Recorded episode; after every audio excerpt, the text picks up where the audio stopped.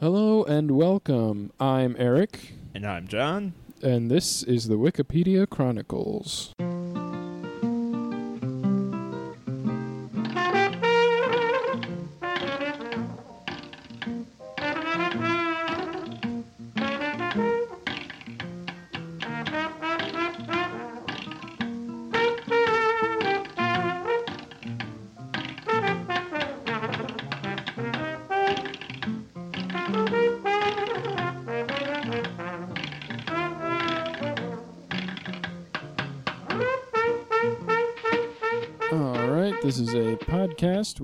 We start with a random article, explore it, then follow the links and see where it takes us.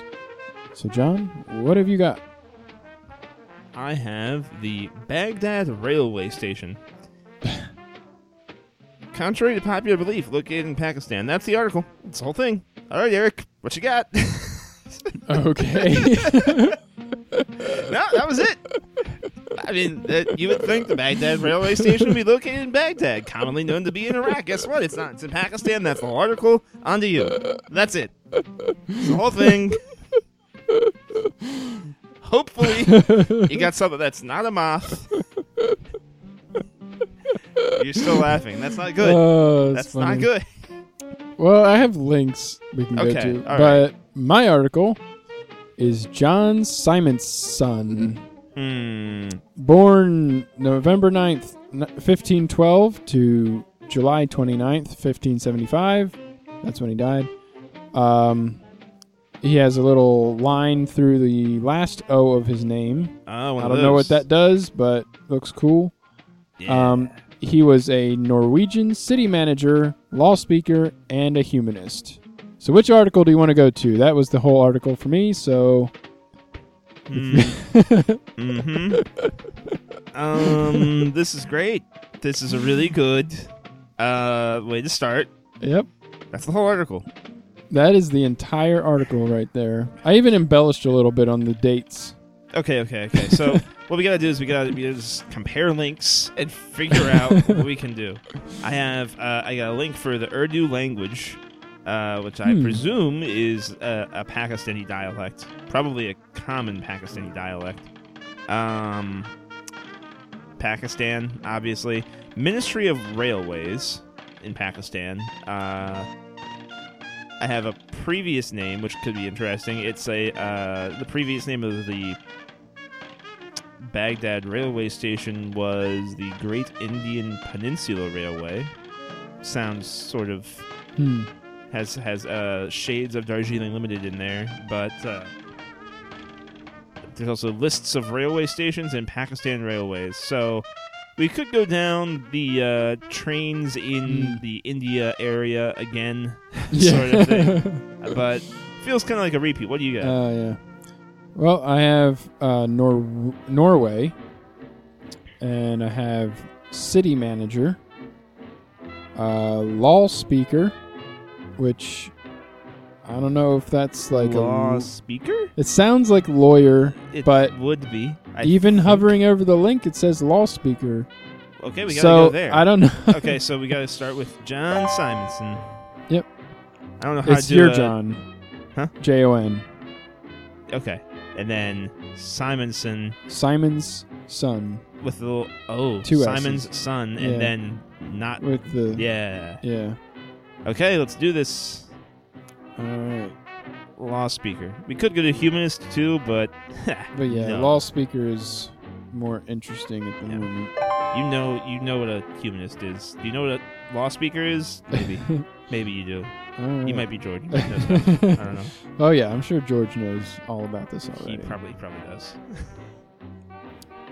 all right, so law speaker. Um, looks like there's a lot of different uh, words for it in different languages. They're Uh, primarily Scandinavian, though. You got Old Yeah. Swedish, you got Danish, you got Norwegian, you got Icelandic, you got Finnish, you got Fe- Fero- Feroci. Uh, yeah. okay. Yeah, we got logman, lagmapper, lagmand. A lot of lagmans. but kind of the same like so basically, lawman lawman, yeah, type sound to it. yeah. But the law speaker is a unique Scandinavian legal office. Mm. Um, it has its basis in a common Germanic oral tradition where wise men were asked to recite the law, but it is only in Scandinavia that the function evolved into an office. Two of the most famous law speakers are Snorri Sturluson and oh boy, Here we go. Borgnir, the law speaker. That's what I'm gonna say. I don't. What? What is that? even- I don't even know what that letter's supposed to be. Could be porg. It's like a, Borgnir, it's like a a P but it's and also a B Both. but- Borgnir. Borgnir. because it's got B- it's got the loop, but it's Bjorknir. got the lines jutting out both ends. So which one is it? You don't know. You'll never know. You just have to kind of say both to be safe.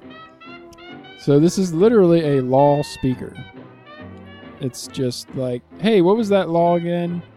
All right, I'll recite you all of the laws here. Here we go, starting from the top. Wow, what a what a dry job that would be. but apparently, there's famous law speakers.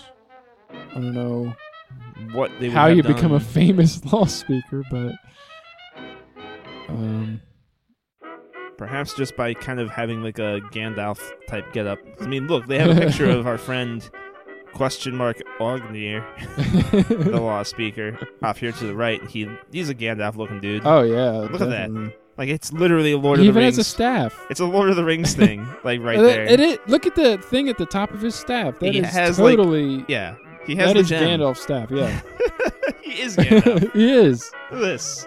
He's in Maybe- the army of the men of the, the, the, the kingdoms of you know You know, Rohan. it's possible that J.R.R. Tolkien based Gandalf off of this guy. That is not outside the realm of possibility.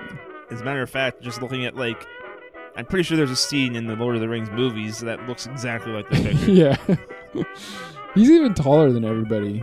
I mean, they're is- sitting, but he's yeah, still looks. I guess like he's kind of in a throne, isn't he? He's kind of being. maybe yeah. He's kind of addressing a crowd, I think. Oh yeah. Anyway, um, one of the most important things in the country of Sweden, as far as regional governments were concerned, uh, where each uh, lasagna, uh, no, no, Las- lagsaga, which is usually the same as the traditional province, uh, was the jurisdiction of a law speaker. So there was one of these guys per province. The law speaker prov- presided over the things, uh, which is a link, and it's capitalized. He presided over the things. That's no accent. There's no accents on any of those letters. That's just what it says. He presided over the capital T things. Uh, okay. He worked as a judge and he formulated the laws that had been decided by the people. The law speaker was obliged to memorize the law and recite it at the thing. he was he was also responsible for the administration of at the thing and for the execution of the decisions. And it was his duty to safeguard the rights and liberties of the people and to speak in their behalf to the king or his representative. It was the law speaker who, on the behalf of the people, recognized the elected king. Wait, what? An elected king? Sweden? What are you doing over there? But he passed on the Eriksgata. However, after the establishment of the province laws in 1350 ish, he would participate at the Stone of Mora with 12 companions from his jurisdiction. So he'd become more of a representative and Hmm. kind of like a uh, wise council, kind of an oligarchy. So this really does sound like the early stages of lawyer. Yeah, in a, in a lot of ways, but also kind like- of like the early stages of like a judge at the same time. Yeah, and and like these twelve companions would be like his jury. Yeah, And, like, like a companion of like like how the wizards in Lord of the Rings meet up. There's like there's not many of the them. you know fellowship of of the thing. yeah, the fellowship of the thing. That's the title of this episode right here, right now. We got it done. Oh, The man. fellowship of the capital T thing. why? Why is that a thing?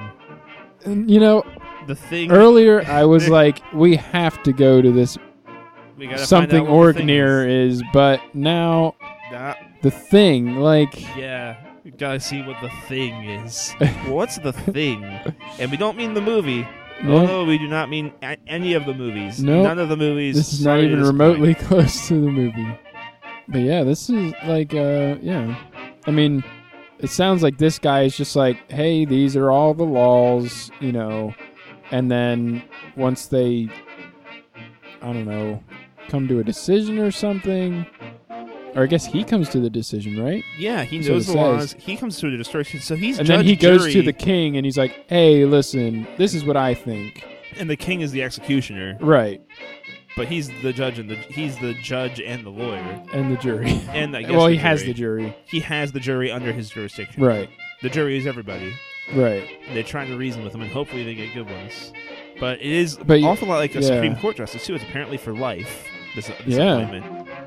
Um, and the only real uh, requisites were that you had to be a guy, and your dad had to have owned the land of some sort.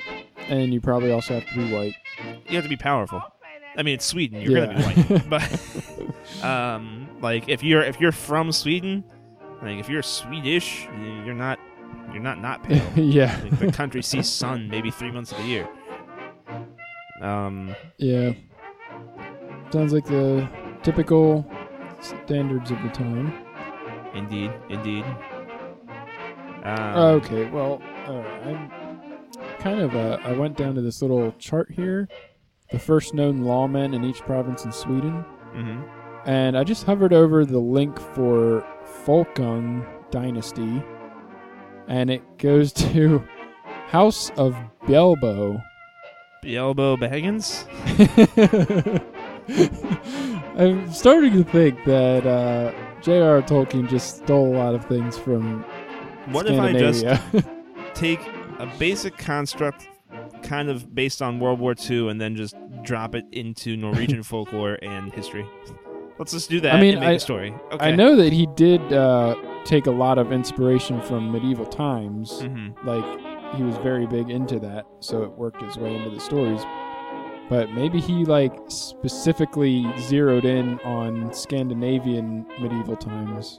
It could be, and I have to wonder because I'm trying to think what Elvish, whenever it's spoken, what Mm. it sounds like the most, and I have a feeling it sounds a lot like a Scandinavian language, Yeah. more so than any other. I mean, it's still it sounds otherworldly. That's kind of the point. But yeah, the runes for it sort of look, yeah, they, or I guess the runes for it kind of look more dwarvish, don't they? The dwarvish ru- runes, if you remember from like yeah. that, they kind of look like Scandinavian characters. Mhm. but still, you have to wonder. I mean, the elves are supposed to be these tall, Yeah. like fair, fair-skinned, fair-haired creatures, skinny, pretty pale. yeah. Sounds a lot like the Swedes. Yes, it does. Sounds a lot.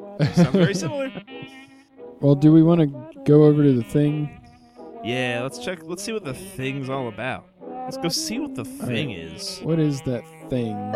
You know what the thing is, Eric? Well, it's assembly. Yeah. that's, that's what it is. It's a, it's a The gathering. thing. Thing, the gathering. They had such, you know, great imaginations. What do we call this thing that we're doing? Eh, It's you know, it's a thing. It's a thing we're doing. Or maybe it was to keep it secret, like. What are you "Hey, guys doing over I'm there?" going to do the thing. What are you guys doing over there? It's a thing. Don't worry about it. it's it. just some thing we're It's just a doing. thing. It's nothing to worry about. We're not governing anybody. It's fine. uh, thing was the governing assembly of a Germanic society, which is why there are words for it here in Old Norse, Old English, Icelandic, German, Dutch, and other Scandinavian languages. Uh, made up of free people of the community and presided over by law speakers. So here is the herein is the jury Hmm. to which the law speaker must listen. Its meeting place was called a thingstead, which is delightful. Absolutely wonderful. We need to bring these back. I want to have a Um, thingstead. Uh, yeah, that would. I feel like that would uh, do great things for this country if we if we brought back the thing and the thingstead. Make America thingstead again. So the Anglo-Saxon folk moot or folk mote, which is folk meeting, uh, was analogous, the forerunner to the Witan, and the precursor to the modern Parliament of the United Kingdom. Uh, today, the term lives on in the English term husting, in the official names of national legislatures and political and judicial institutions of Nordic countries, and in the Manx from tin, as a term for the three legislative bodies of the Isle of Man. yeah. Oh man. Okay, so I see I'm seeing that other symbol with that guy's name popping up again, It's back. and it's followed by ing. Bing. Or wait, no. That- So- what? So ting thing. See, that's what I would think. But then you look at the Dutch word ding. So Mm, I don't know what to think anymore. Thing. Thing. Puppet death. Puppet death. It looks like a B and a P mushed together, and Is used at the beginning of the word thing. So make of it what you will. Ooh, so in pre Christian clan culture in Scandinavia, members of a clan were obliged to avenge injuries against their dead and mutilated relatives. Delightful traditions, this place. A balancing structure was necessary to reduce tribal feuds and avoid everybody from killing one another. It's known uh, from North Germanic cultures that the balancing institution was the thing. Although it's the thing. It's the new thing. it's the new thing. You don't kill everybody. You don't get mad and kill everybody else. That's what you don't do. That's how we keep existing as people. And we call it balance. That's that's what we call it. Not killing each other is balance. Good. Improvements have been made. Uh, although similar assemblies are also reported from other Germanic peoples and cultures, so it wasn't entirely a Scandinavian idea to not murder each other because you were a little bit mad. Um, the thing was, God, the thing was about the thing that the thing was the assembly of the free men of a country, province, or a hundred, which is another thing. A hundred I- is not what you're thinking. A hundred is it's probably a hundred, but it's Yeah. also not a hundred. It's a hundred, but it's not a hundred. If you know what we mean, that's the thing about. That's the thing about a hundred. it's, it's not. They're neither of these things are what you're thinking. We're think, we're saying. See, we're saying two different things. We're saying about a hundred different things right now. I think. Yeah. Uh, the, there were consequently hierarchies of things, so that the local things were represented at the higher level thing for a province or land. It just sounds like lazy writing. It really does. It just sounds like, eh. Well, there's some local things. There was, you know, higher up thing. I don't know. It really does sound that way. It's so it's just so like lackadaisical about it. At the thing, disputes were solved and political decisions were made. The place for the thing was also often the place for public religious rights and for commerce and whatever. you know, the thing met at like regular intervals and stuff. Uh, legislated, elected chieftains and kings, and judged according to law, which is memorized and recited by the law speaker, aka the judge. Mm. And thing's negotiations were presided over by Kurt Russell. Wait, no, that's Nah, not right. that's not not the right one. over by the law speaker and the chieftain or the king. In reality, the thing was dominated by the most influential members of the community, so Kurt Russell, Yes. and the heads of clans and wealthy families.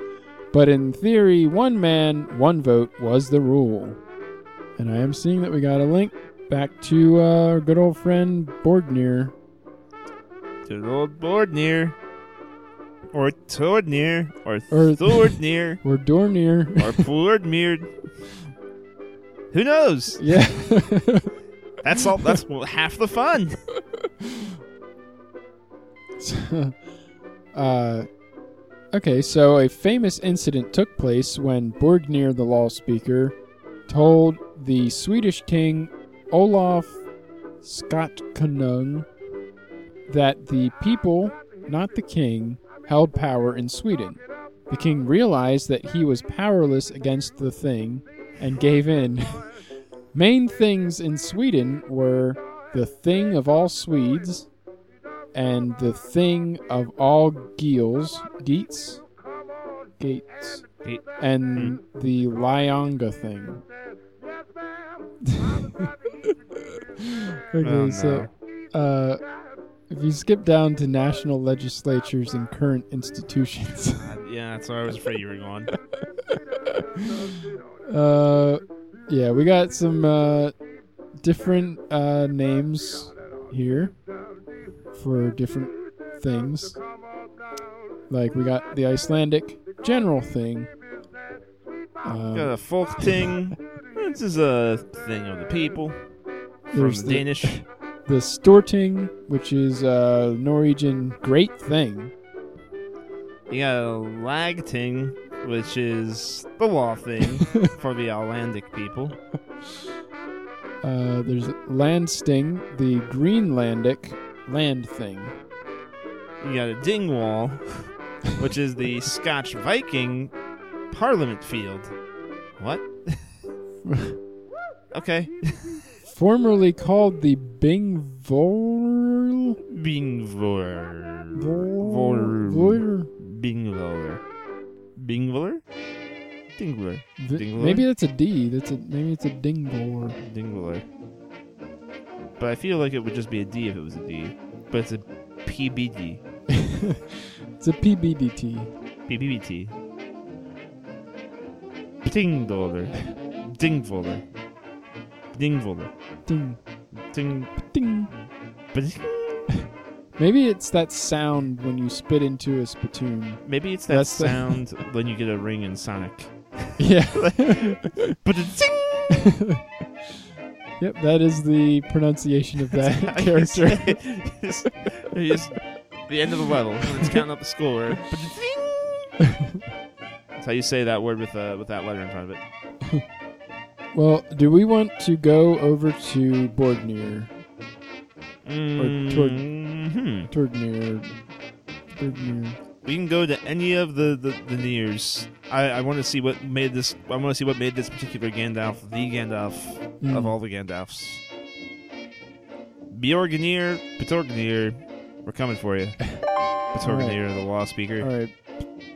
Bordnir, the law speaker. Who are you? Three people, do actually. You're three people.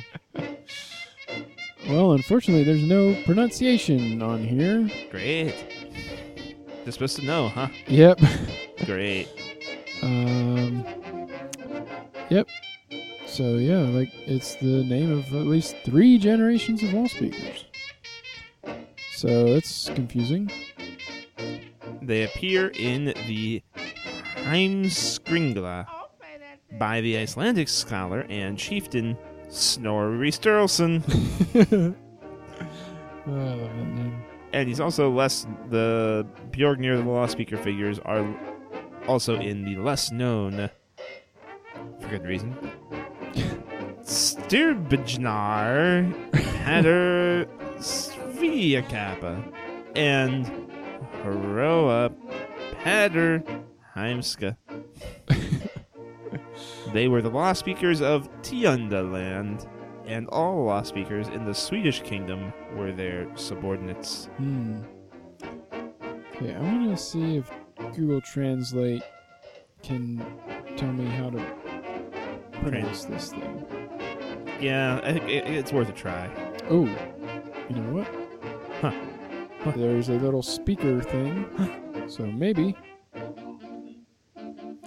So, it's a TH. why didn't they just say Thorgnir. Thor in there? So, yeah. okay. I'm not. I don't understand why we can't just use two letters, but Yeah. I mean that's the guy's It's- name. But now we know. yeah. Now we know that the thing is a thing is a thing is a thing is a ding. It's a wonderful ding. So, uh, yeah, we already kind of covered his little scuffle with uh, Olaf. Yeah. And it kind of just goes into those more, doesn't it? Yeah. Though these were these were very early on. It's kind of impressive that the Swedes were, or the Scandinavians in general, were this far along that long ago. Yeah, and 1018, they're talking. keeping detailed accounts and stuff. Respect. Respect. That takes some effort. Yeah, they have that same picture of good old Thorgnir. Ah, But the- Caption says Torgny Lagman speaks at Uppsala. So, oh, so in his name in Swedish is Torgny Lagman. Oh, of course. Torgny the Lagman, Torgny Lagman. who didn't know. hmm, where to go from here? Well, I like the name Snorri Sturluson. Yeah, that has some appeal to it, and there is a link to it. Let's bounce. All right. Oh man, that picture. I like it. That is a man named Snorri. The perfect. I'm so satisfied right now, and he's just like nestled in between a couple of what appear to be either. Shi- I think they're shields on the wall, but they could just Yeah. easily be beer barrels, like the silhouettes of them. He's just got a book that's to the side and he's just chilling. Just totally. He's definitely asleep there. hmm He doesn't have a care in the world. He was elected. He might actually be dead. He looks pretty old, and he died at 62. That might be him. That might be him, like post mortem. Yeah. He was elected twice as law speaker in the Icelandic parliament. He lived from uh, 1179 to 1241. 23rd of September 1241. They have that date down to a sure thing. That's Wow. impressive. yeah, the dates were kind of hard to keep track of, I think. Yeah. Especially when you live in a country that has sun not that much. Uh, he is the he was the speaker at the Icelandic Parliament, like I said before. That's called the All Thing, All thing. the Owl Thing, I should say. It's a thing with owls, The owl thing. you know.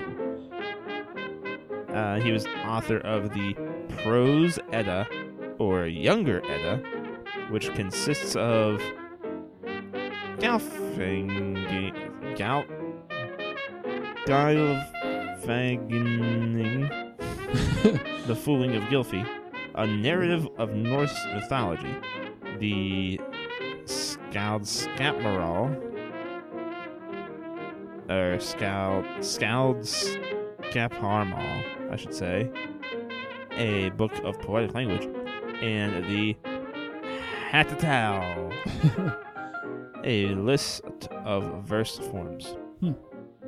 He's also the author of Heimskringla, the history of Norwegian kings that begins with legendary material in Ynglinga Saga and moves through to early medieval Scandinavian history. Snorri is often taken to be the author of Egil's Saga, which don't know what that is. But it's it's a saga. We can find out what it is. There's a link there. That so if true. we want to, we can. Reading on, as a historian and mythographer, Snorri is allegedly remarkable for proposing the hypothesis in the Prose Edda that mythological gods begin as human war leaders, and kings whose funeral sites develop cults see euhemerism. Hmm. Wait, what? That's the end of the sentence. Euphemerism. That's wait. Oh, okay. I see what they're saying. As people call upon the dead war leader as they go to battle, or the dead king as they face tribal hardship, they begin to venerate the figure. Eventually, the king or warrior is remembered only as a god. He also proposed that as tribes defeat others, they explain their victory by proposing that their gods were in battle with the gods of the others. Citation needed. Albeit, doesn't seem inaccurate. yeah. So Snorri was born in Hvammr, um, commonly translated as Havam. Um, and he was actually born into the wealthy and powerful Sturlunger family um, in 1179. His parents were Sturla Thororson the elder and Havamer and his second wife Guani Bovarsdottir. Yeah. Bo- Bouvars. Bovar's daughter. Boudier. Yeah. He had two older brothers, Thor or Sturluson and Sigvader Sturluson. Uh, two sisters and many half siblings. Who weren't worth naming. no, There is a link to the half siblings, though, and whether or not that's Yeah. linked to his half siblings, it's just linked to half siblings. yeah. Rats. There is a link to one of his brothers, though. to uh, Sigvader or Sy- Syvatir. Sy- Syvader. Ah, Vader. Yeah, that one. By a quirk of circumstance, Snorri was wa- raised by the from the age of three or four by John Loftsson, a relative of the Norwegian war- royal family in Adi, Iceland. As Sturla was trying to settle a lawsuit with the priest and chieftain Paul Solvason, the latter's wife, lunged suddenly at him with a knife, intending, she said, to make him his one eyed hero, Odin. But bystanders def- deflected the blow to his cheek instead. The resulting settlement would have beggared Paul, but John Lofson invented, intervened, rather, in the all thing to mitigate the judgment and to compensate Sturla, offered to raise and educate Snorri. Hmm. So this guy who wasn't involved at all just jumped in and said, "Hey, I'll fix this." By doing all these things, even though I wasn't previously involved in this story, because he wasn't. Paul Salveson and, and, and Snorri's dad were in a lawsuit with each other, and Paul Salveson's wife tried to stab Snorri in the face.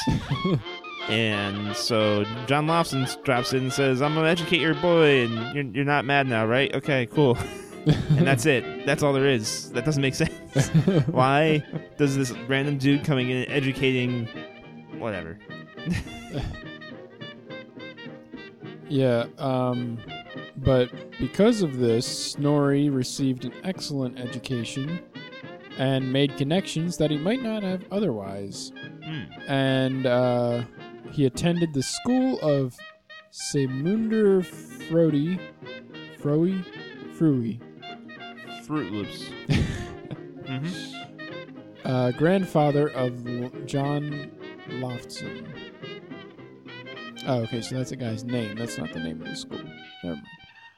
Um, but then he never returned to his parents' home. Hmm. His father died in 1183, and his mother, as guardian, soon wasted Snorri's share of the inheritance. John Loftson died in 1197. The two families then arranged a marriage in 1199 between Snorri and Herdis, the daughter of Bersi Vermunderson.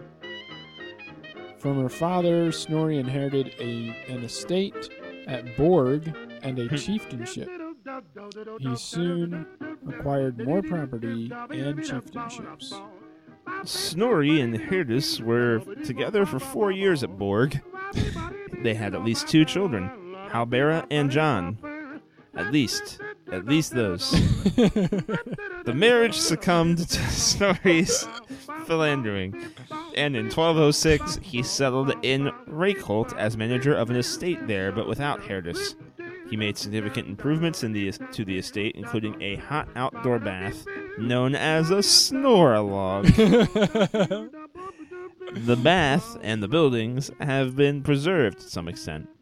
During the initial years at Reykholt, he had several children by three different women.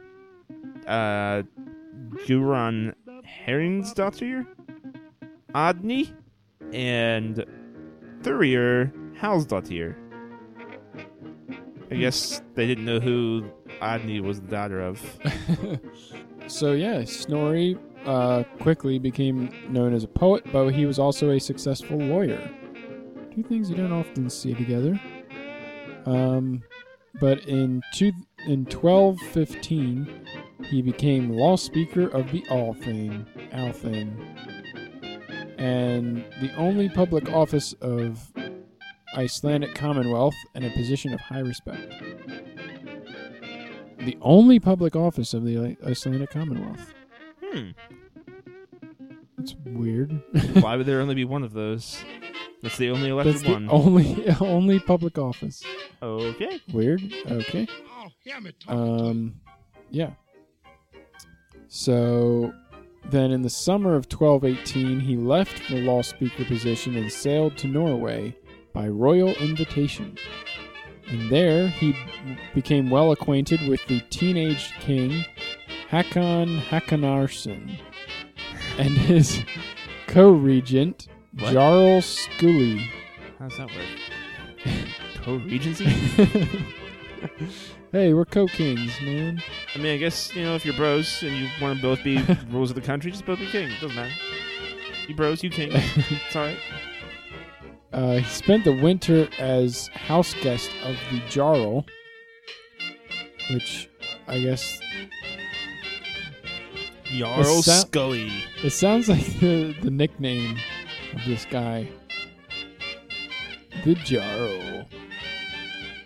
The- the- know? It's uh, I think it's the Jarl, unless Skyrim is lying to me. well, if But it I'm is, pretty sure well, either way, if this guy's name is Jarl Scully, he's like Skeletor, pretty He- much. this he's That's what he is. He's very Scully. Yeah, yeah. It's Scully. That's the thing. Yeah. And uh but yes, it says Snorri was a house guest of the Jarl. Of the Jarl. Yes. Which who is is that like a He's like a. That's I like mean that could be like how would they just say house guest of Jarl?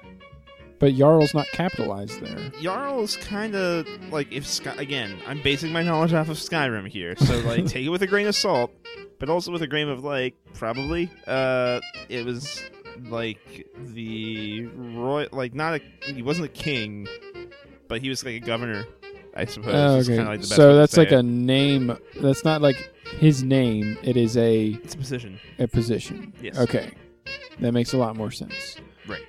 Um, but yeah, so they showered gifts on Snorri, included the ship, including the ship in which he sailed, What?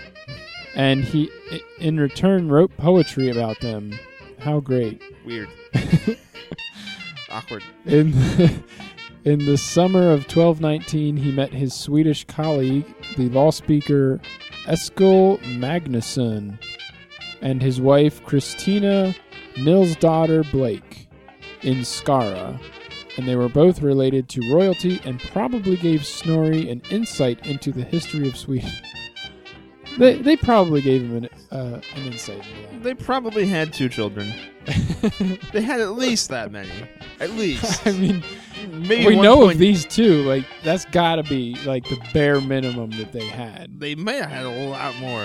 Like, don't know. yeah, we don't know for sure, but we know they- they got these. And he two. has two brothers, maybe two sisters, as many as two sisters. and there's a bunch of half siblings. We don't know how many. He impregnated several women, but you know. they know the exact day this guy died. they know the exact day. And yet, number of kids, don't know. don't have any idea. we can ballpark it. Sure. In 1220, Snorri returned to Iceland, and by 1222 was back as law speaker of the Althing, which he held this time until 1232 for a whole decade. The basis of his election was entirely his fame as a poet, which is kind of not not changed too much. no. Uh, Politically, he was the king's spokesman, supporting union with Norway, a platform that acquired him enemies among the chiefs. In 1224, Snorri married Halvig Ormsdottir, a granddaughter of John Loftsson. How about it? It's all in the family. now a widow of great means with two young sons, and made contract made a contract of joint property ownership or prenup. I mean, or uh, Helmingfelag with her. Their children did not survive till adulthood, but Halvig's sons and seven of Snorri's children did live to adulthood. Snorri was the most powerful chieftain in Iceland during the years 1224 through 1230. Huh. Oh wow, this this article goes downhill quick though. Failure in Iceland. Sad. Many of the other chiefs found his position as royal officer hol- office holder contrary to their interests, especially the other Sturlunger. Snorri's trag- strategy was to consolidate power over them, at which point he could offer Iceland to the king. Wait. He's offering Iceland? To the king of Norway. He wants. He really wants. Oh. To, he wants him to, you know, get get cozy All right. with him. I guess he can do that. Uh, his, his first moves were civic. On the death in 1222 of Seymunder, son of John Loftsson, he became a suitor for the hand of his daughter, Solveig. Hmm.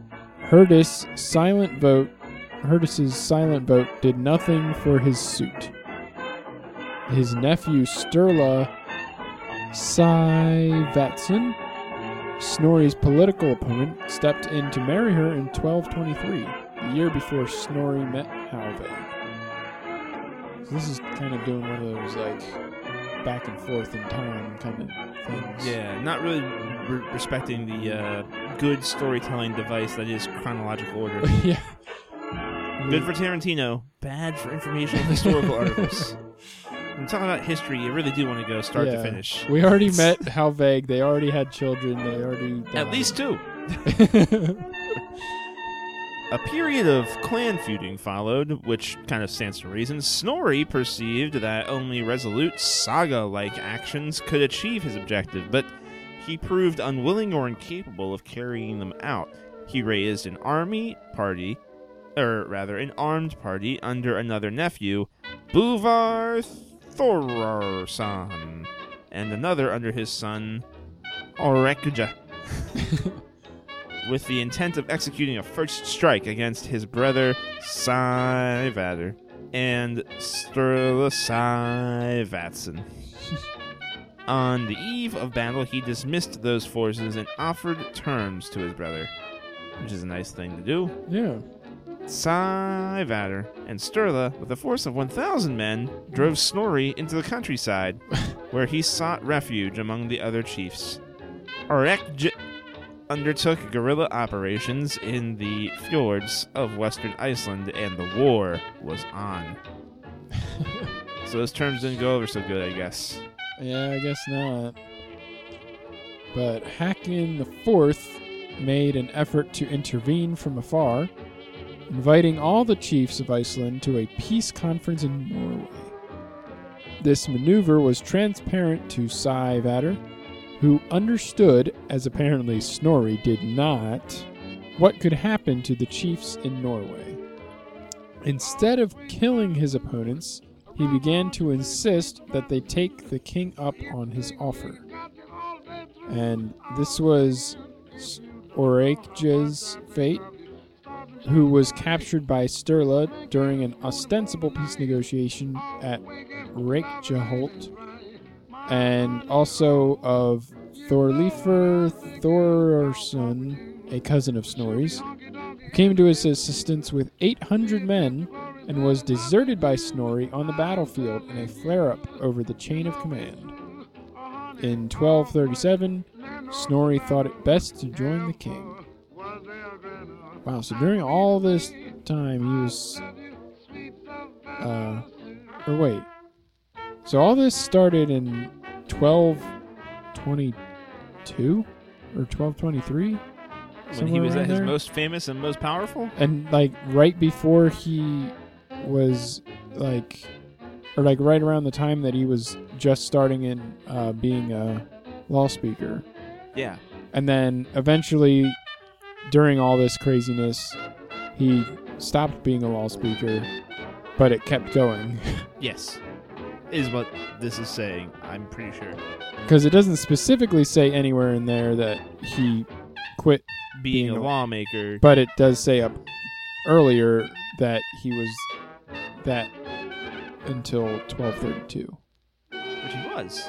yeah He just was, you know, at war with people. yeah Which is weird to think that this guy, who is honestly just an old dude who like says the laws, is Yeah. this guy who's also a poet, and who's a poet who's also a general, a poet general, literally, literally a poet general. But he's bad at it to the extent where he will gather an army and be like, "Ah, no, you know what? Go home. I'm gonna talk with him. I'll talk with him. It's fine."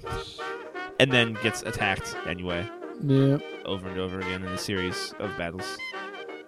Well, and finally we come to what can only be described as probably the saddest subheadings thus far: the end of Snorri and the and of the Commonwealth. That's And the, the weird Com- thing. yeah. Like, it's not just Snorri who's going down here. All of Iceland, they're dead, They're gone.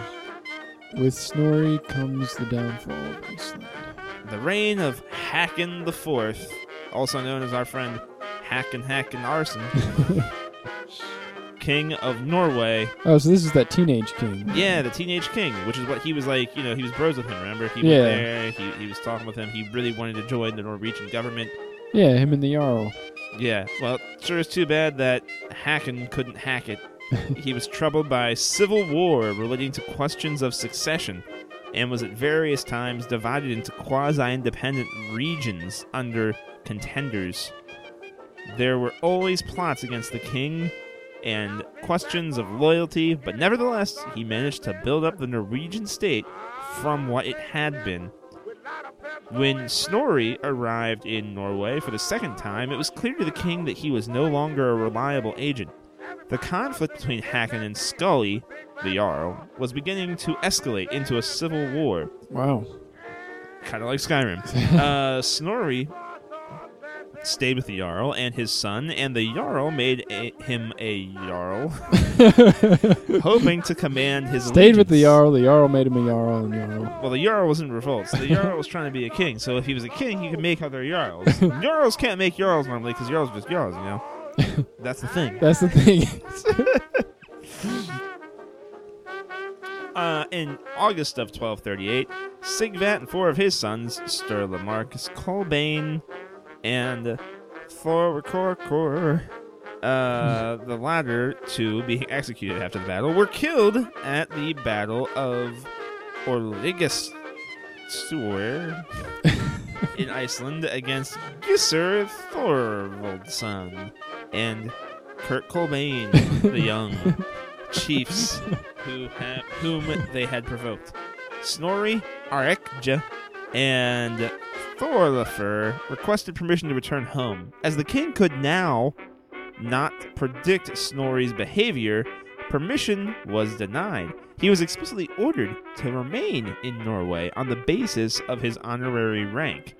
Jarl Scully, on the other hand, gave him permission and helped them book passage. So that's an interesting conflict. Hmm. Snorri, who has historically been friendly with Hakon, now is taking uh, favors from the Jarl who is rebelling against Hakon. That's that's kind of underhanded of him. yeah But I guess if the man wants to go home, he wants to go home. Snorri must have had his own ideas about the king's position and the validity of his orders. But at any rate, he did choose to disobey them. He went with the Jarl's things. Uh, his words, according to the Sturla saga, were literally, I want out, but idiomatically, I will go home. And they have become, those, that phrase has become proverbial in Icelandic. He returned to Iceland in 1239. The king was distracted by the necessity to confront Jarl Scully, who declared himself king in 1239. There's a surprise. He was defeated militarily and killed in 1240. However, Snorri uh, resumed his chieftainship and made a bid to crush Gissur by prosecuting him in court for the deaths of Sigvat and Sturla. A meeting of the Althing was arranged for the summer of 1241, but Gissur and Kolbane arrived with several hundred men. Snorri and 120 men formed around the church. Gissur chose to pay fines rather than to attack. This would make a though- really weird movie. Yeah, because you, you have all these guys showing up with like thousands of men, It would be and like, other guys showing up with no men at all, and them just being like, eh. and then a guy be- who's attacking being like, ah, come in here, you. Here's money. what? it'd be like, yeah, it's like, you know, those movies like Lord of the Rings where it's like this build up to this huge battle, and then some guy's like, "Hey, I'm just gonna pay my fine. Everything's cool now." It's like a police chase where there where there's like one cop car chasing a whole army of cars, a whole army of bank robbers, and they just turn around all at once, and they're just kind of like, "All right, you got us. Take us all in. Gonna make Buffalo trips though. We'll wait here. It's fine." Like that's kind of it's just such a weird, such a weird history. This Yeah. thing, like why? When you have 120 dudes versus 700 dudes, and they're just kind of like, meh. and also, uh, I did some uh, time stamping here, and he originally met this that hacking guy in 1218, and all this stuff is going down in like like the Jarl Scully was killed in 1240, so that's a good 22 years. So these teenagers have become somewhat men, Yeah, they're sort of, they're sort of dudes. but they're still like obviously immature enough to be, you know, doing this kind of thing. No. So Halvig, his wife, uh, Snorri's wife, I should say, died of natural causes. When the family bickered over inheritance, Halvig's son, Clanning, and Orm, or his sons, I should say, asked assistance from their uncle Gissur, which we know, you know, they, they, don't, they, they don't get along too good. Gissur and Snorri, they're not they're not buds. Holding a meeting with them and Kurt Cobain the younger, uh, Gissur bought out the letter. Orm refused the inheritance, I suppose. Shortly after, Snorri received a letter in cipher runes warning him of the plot, but he could not understand them. So somebody tried to warn this dude, "Yo, you're gonna die." Wait, wait, wait. Somebody's gonna like find me out. I should probably like codify this. And poor, poor Snorri just wasn't wasn't smart enough. He was this was it. Maybe that's what the is- picture is all about. This is just gibberish. Maybe that picture is him trying to figure out the runes, but then he gets like killed. killed. it's quite possible. Just very. Oh, he just didn't get it. Just didn't get the memo in time. Uh, Gissur led 70 men on a daring raid to uh, Snorri's house. I'm guessing it probably wouldn't be the Gissur's own house. That's weird. uh, achieving complete surprise. Snorri Sturluson was assassinated in his house at Reykholt in the autumn of 1241, and it is not clear that he was ever given a chance to avail himself of the capture option. He fled to the cellar. There, Simon Neuter asked Arni the Bitter to strike him. then Snorri said, Do not strike. Simon answered, You strike now. Snorri replied, Do not strike. and these are his last words. oh, that's a sad ending for Snorri. Snorri, Do not strike. Don't hit me. And he's dead. Hit him. Don't hit me. And he's dead. Well, Oh man. This act was not popular in either Iceland or Norway. To diminish the odium, the king, or Odium, I should say, the king insisted that if Snorri had submitted, he would have been spared. The fact that he could make such an argument reveals how far his influence in Iceland had come. Hakon went on hackening and suborning the chiefs of Iceland. In 1262, the Althing ratified union with Norway, and royal authority was instituted in Iceland. Each member swore an oath of personal loyalty to the king, a practice which continued as each new king came to the throne until absolute and hereditary monarchy was formally accepted by the Icelanders in 1662. So, basically, Snorri, through his assassination, kind of was like a, a very important figure in that hmm. he really did, like, his entire life, he paved the way for the Norway thing, and in dying, everybody was like, you know what? To memorialize his death, do that Norway thing he was talking about the entire time. Yeah. Hey, you got it accomplished. It did work. So good for him. At least it wasn't all in vain. No, it's kind of weird that he died like to a strike to the face. Yeah. Like I don't know if that's a bad translation, or Might if they be. literally meant like somebody like punched him in the face once and he was dead. it's an impressive punch. Oh yeah. Somebody in that group's kick puncher. They punch with the and kicks. wow. The 700th anniversary of his death was recognized by the issue of a set of six Norwegian commemorative postage stamps during 1941. Hmm. Each stamp finished, er, featured illustrations from Heimskringla by Norwegian artist Harald Damsleth. So he's still a very well respected figure in Icelandic history. If you couldn't tell by the fact that this is a very long article and we've read it top Yeah. to bottom, he's an interesting story. s- Sorry, story. Is interesting story. He's an interesting story. This guy. I mean, yeah, that pretty much uh, wraps her up. So there you have it from John Simon's son to Snorri Sturluson. Yeah. Good old, uh, good old uh, episode entirely centered around uh, Scandinavian history. It's good Yeah. stuff. Yeah. It's a very strange history they have here. Mhm. This is just one guy. There's a whole slew of other ones out there. But yeah, uh, go ahead and visit Facebook and give us a like and follow. And go to iTunes and rate and review us. And check out new episodes on our website, twc.ericturbio.com. Or you can check those out on iTunes or on any podcast app you want. And I'd like to thank Louis Armstrong for our theme song and Blind Lemon Jefferson for our outro song. So thanks again for joining us. I was Eric, And I was John. and this was the Wikipedia Chronicles. I wonder if this guy was what Snorlax is based off of. Because like the main picture of him is just this guy who's sleeping. He's got a big beard, a little fat, a little fat around the edges. Hmm. Think he's a Snorlax? He looks like a Snorlax. Yeah, I can see that. Could be a Snorlax type. It's a Snorlax type dude.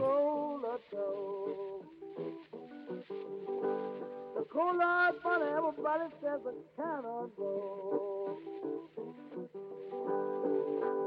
I went to the depot.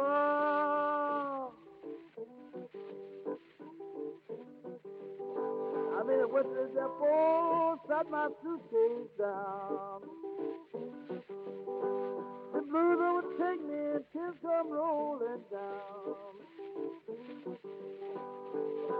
The woman I love must be out of town. The woman I love, man, she's out of town. She left me this morning with a face that travel found.